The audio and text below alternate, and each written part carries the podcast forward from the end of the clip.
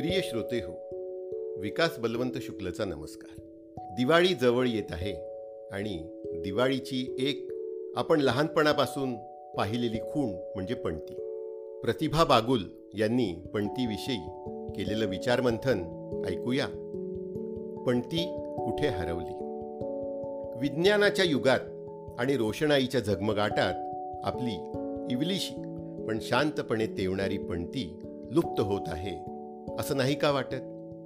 दिवाळीत ती घरोघरी शुभ संकेताचा वाण घेऊन दारापुढे मंदिरामध्ये उकिरड्यावर ठिकठिकाणी आपलं अस्तित्व सिद्ध करण्याचा प्रयत्न करते.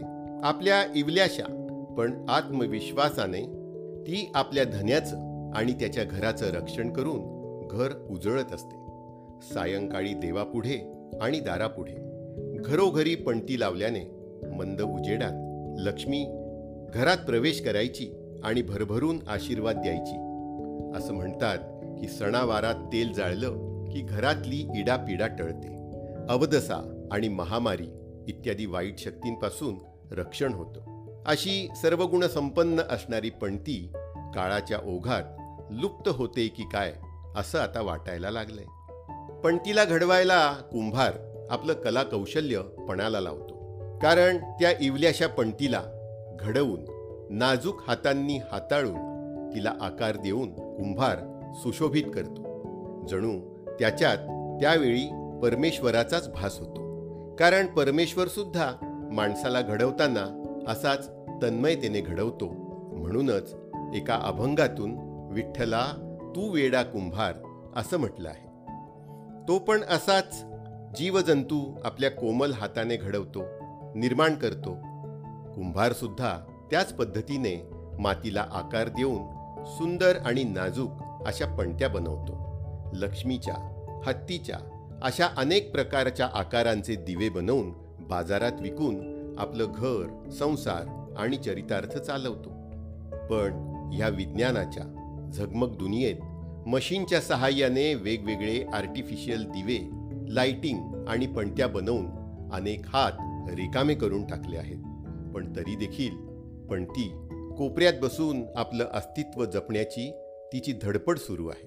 कारण तिने सूर्याला तसं वचन दिलं आहे की तू मावळून पुन्हा आल्यापर्यंत तुझं अपूर्ण काम मी पूर्ण करेल आणि अंधार घालवायचा प्रयत्न करेल.